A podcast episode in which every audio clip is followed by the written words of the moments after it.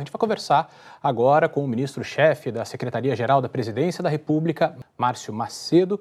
Eu queria começar ouvindo o senhor, então, de uma forma mais geral, ou mais específica, na verdade, qual é o principal foco do governo hoje, nesse dia 2, no dia seguinte a esse ataque que barbarizou o coração da República Brasileira? Boa tarde. Boa tarde, Tiago. Boa tarde, Júlia. Boa tarde, Otávio.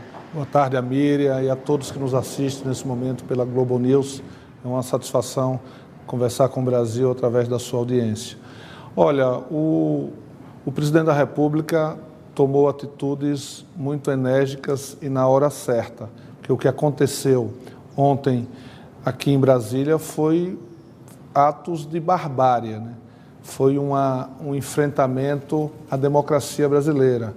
Quando se depedrou os prédios públicos que simbolizam a democracia brasileira, o Parlamento, o Palácio do Planalto, o sede do Executivo, mas o Supremo Tribunal, foi um, uma agressão à democracia, uma agressão à sociedade brasileira.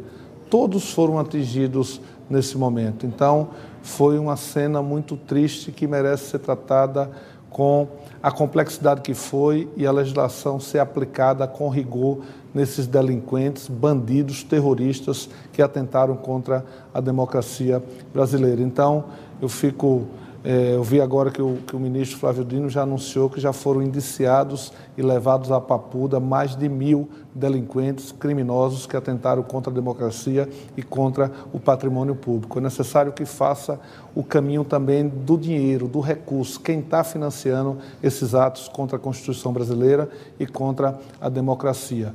E, paralelo a isso, nós precisamos é, que o país volte à normalidade democrática. Então, é importante separar a lei a legislação, o rigor aos delinquentes, aos bandidos, aos terroristas que cometeram o crime contra a democracia, contra o Estado Democrático de Direito e contra o patrimônio público eh, do nosso país, que em última instância atinge de morte o coração da sociedade brasileira e, por outro lado, é a normalidade democrática voltar a funcionar no país. Hoje é importante essa reunião que o presidente da República tem com os governadores, que se disponibilizaram a ajudar, tanto na articulação política quanto na disponibilização das suas forças policiais para combater o terrorismo e o banditismo que se instaurou em Brasília na, no, no último domingo, ontem. Então, eu acho que agora é continuar combatendo a delinquência, é, preservando a democracia e o país voltar a ter a normalidade democrática, a gente poder trabalhar para cumprir a missão que o povo nos deu, que é de resolver os problemas da população. Ministro, boa tarde, a Júlia do Alib. Eu queria perguntar para o senhor é, qual a situação neste momento do Palácio do Olá, Planalto. Júlia. Palácio que foi atacado ontem. Eu queria que o senhor nos relatasse como é que está a situação, qual foi a situação encontrada pelo presidente ontem, sendo é, hoje, desculpe, sendo que ontem ele fez uma primeira vistoria. E quais são os principais objetivos na tarde de hoje, 4h20 da tarde? Quais são os principais objetivos da presidência da República ainda no dia de hoje, para além da reunião esperada com os governadores? Olha, a situação do Palácio, é, quando nós chegamos e depois de todo esse processo, era muito deplorável. Né? O primeiro, o segundo e o terceiro, o terceiro andar foram destruídos os equipamentos lá de forma. É, vândala, né? como se fosse uma, uma coisa inacreditável, né? obras de artes que foram com valor inestimável, que foram é, deterioradas, né? equipamentos históricos que foram destruídos, né? É, equipamentos de trabalho, foram furtadas armas é, que estavam lá é, no, no, setor responsável por isso. Então, é uma coisa inacreditável. Né? Todo o processo de limpeza já foi feito, todo o processo agora está num processo de recuperação dos danos físicos. Né? Nós estamos trabalhando lá, já no, eles não chegaram até o gabinete do presidente, nem chegaram no quarto andar onde fica a Secretaria-Geral, no meu gabinete, eles chegaram no corredor, né? jogaram do quarto andar uma, uma peça é, de arte, uma estátua de cobre, não podendo causar um, um acidente sério de matar alguma pessoa algum né, que estivesse lá. Então, foi cenas de selvageria eh, e é, de banditismo que foram feitas ontem é, no, no, Palácio do Planalto. Então, isso está sendo recuperado, toda a limpeza já foi feita. Agora, a parte de, de recuperação do espaço físico, de, de vidraça, isso está sendo feito e a gente está trabalhando. Tem que recuperar a internet que foi danificada, para nós já estamos trabalhando para ir aos poucos ao longo de hoje e de amanhã restabelecer toda a, a, a normalidade dos trabalhos no Palácio do Planalto. Ministro, só uma informação que acaba de chegar aqui, informação da nossa Rita Yoshimine. Ela diz que o Procurador-Geral de Justiça do Distrito Federal encaminhou nesta tarde duas recomendações para pedir o afastamento do secretário de Segurança Pública do DF, o secretário em exercício, que é o Fernando Oliveira, do comandante da PM do DF, que é o Fábio Augusto Vieira, e do comandante operacional da PM do DF, que é o Jorge Eduardo Barreto, além do comandante do pelotão de choque, Gustavo Cunha. Portanto, esse é o pedido feito agora pelo procurador geral de Justiça do Distrito Federal. Lembrando que Dino falou há pouco que o interventor já ia fazer a substituição desses cargos é, mais específicos da Dino, polícia. Dino usou a palavra revisão das equipes, foi esse o termo que ele usou para descrever o que aconteceria agora nas, nas cúpulas das polícias do Distrito Federal. Ministro, é, quem está aqui com a gente hoje para participar do Globo News Mais é a Miriam Leitão, com ela ali na sua tela, você já vê também Otávio Guedes, mas a gente começa com a Miriam Leitão, que quer fazer uma pergunta. Ministro, Miriam. Ministro Márcio Macedo, prazer em falar com o senhor. É, eu, há muita coisa para fazer, desde restabelecer a internet, organizar é, enfim, é um momento após essa, esse atentado à democracia. Mas quais são os passos da estratégia política para transformar esse momento de união nacional, em que os governadores se reúnem, em que os poderes é, se solidarizam, em que a sociedade, na sua maioria absoluta, manifesta solidariedade ao governo e preocupação com o governo? Qual é o passo para transformar isso num fortalecimento da democracia, não apenas do governo, mas da democracia em si. O que, que vocês vão fazer a respeito é, é, para enfrentar exatamente esse atentado à democracia? Foi ela que foi atingida, ela que precisa ser protegida. Ô Miriam, primeiro eu queria dizer a, a Júlia que é muito importante essas atitudes que estão sendo tomadas. É, o ministro Flávio Dino falou é, em coletiva que tinha uma, um plano acordado, discutido e que isso foi mudado na véspera do domingo, na noite. Então, isso tem que ser apurado. Se foi dolo, tem que punir os responsáveis. Se foi negligência, tem que punir os responsáveis. Então, o secretário de Segurança é, dá sinais de que tinha conivência com isso, viajou para fora do país e deixou as coisas acontecerem da forma que aconteceu no nosso país. É preciso ser investigado, é preciso investigar e punir aqueles que foram coniventes ou que participaram dessa, dessa, desse absurdo, dessa selvageria, dessa barbárie que se atingiu sobre o Brasil no último domingo. Então, isso é muito importante. Doem quem doer tem que preservar a democracia brasileira. Um outro aspecto, Miriam, que você coloca aqui, não existe nada positivo de um episódio como esse.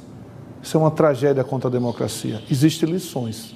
E uma das lições é que nós temos que cuidar da nossa democracia, separar os bandidos daqueles até que votaram contra o Lula, que não gostam de nós do PT, que têm uma posição ideológica diferente da nossa, mas que respeitam a democracia e respeitam o resultado. Separar dos delinquentes, dos bandidos, dos bolsonaristas radicais, é, dos, dos, selvagens no sentido mais é, duro da palavra.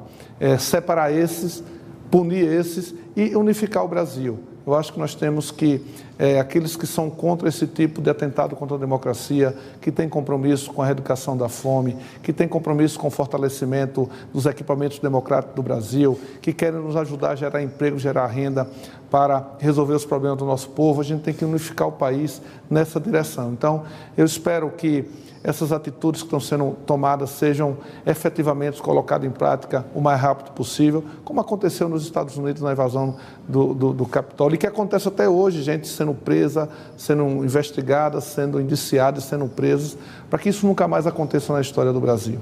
O que esses é, o que esses bandidos tentaram fazer é algo que a gente tem que ter o rigor da lei para nunca mais acontecer. Quem, na democracia, quem ganha tem a obrigação de governar e quem perde tem, quem perde tem a obrigação de fiscalizar, de fazer oposição, mas no marco da, da civilidade, nos marcos da democracia, do Estado Democrático de Direito. Então, Emílio, eu acho que é essas, são essas duas frentes. à frente de investigação, de punição, aqueles que praticaram e aos que financiaram esses atos, e investigar investigar a indústria de fake news que continua alimentando essas pessoas até hoje, quem é responsável por isso, e por outro lado, unificar o Brasil com aqueles que querem eh, resolver os problemas do povo, fortalecer as instituições democráticas e que a gente possa resolver os problemas reais do povo. Que uma parte significativa da sociedade hoje está passando fome, outra parte está desempregada, uma parte está endividada no Serasa, no SPC, outra parte está precisando de uma saúde decente, de remédios na farmácia popular, de educação. Então, isso nós temos que continuar é, iniciando esse processo e não perder o foco de resolver os problemas do povo, desenvolver o país, fortalecer a economia e o país voltar a crescer. Ministro, é o Otávio Guedes, boa tarde. Por que, que o governo entendeu que bastava uma intervenção. Olá, Otávio, boa tarde. Boa tarde. Bastava uma intervenção na segurança e não uma intervenção federal afastando aquele que, em tese, é o responsável direto por todas as falhas, o governador Ibanês Rocha, depois afastado por uma decisão do ministro Moraes. Mas por que, que o, o governo federal optou por uma intervenção limitada à segurança? Não, o, o, presidente tomou a, as ações e as medidas que cabiam ele é, legalmente. A intervenção precisa também da, da aprovação do Congresso Nacional. Por isso que a posição do presidente Lula, com muita energia, com muita rapidez no momento que as coisas estavam acontecendo, mas a posição do ministro é, do STF, é, Alexandre de Moraes, são complementares. E o, o governador Ibanez ele perdeu a legitimidade de conduzir esse processo do qual é, há suspeitas muito evidentes de que ele foi, no mínimo, conivente com o que aconteceu. Então, ele perdeu a governabilidade de tomar atitudes perante uma polícia ou parte de uma polícia que estava orientando os manifestantes a invadir o Palácio do Planalto, a Câmara é, e o Supremo Tribunal e, e, e promover aquelas cenas de barbárie que todos vocês, que todos nós acompanhamos ao vivo pelas televisões, pelas redes sociais do nosso país. São cenas muito fortes. Essas cenas têm que ficar marcadas na memória de todos nós para que nunca mais volte a acontecer. Por isso que tem que ser punido exemplarmente é, os envolvidos nesse processo. E, o, infelizmente, o governador Ibanez não teve é, é, a, as ações que pudesse prever isso, que pudesse agir é, para impedir que acontecesse o que aconteceu. Então, ele perdeu a capacidade de governabilidade. Então, é importante que possa assumir é, o governo federal nesse processo, como manda a Constituição, no prazo determinado pelo Supremo Tribunal Federal, para que possa esclarecer todos os, os episódios, que possam ser investigados todas as pessoas que têm algum ponto de interseção com essa arbitrariedade que aconteceu no último domingo, que possam ser punidos os culpados e que a gente possa, o mais rápido possível, voltar à normalidade democrática do nosso país.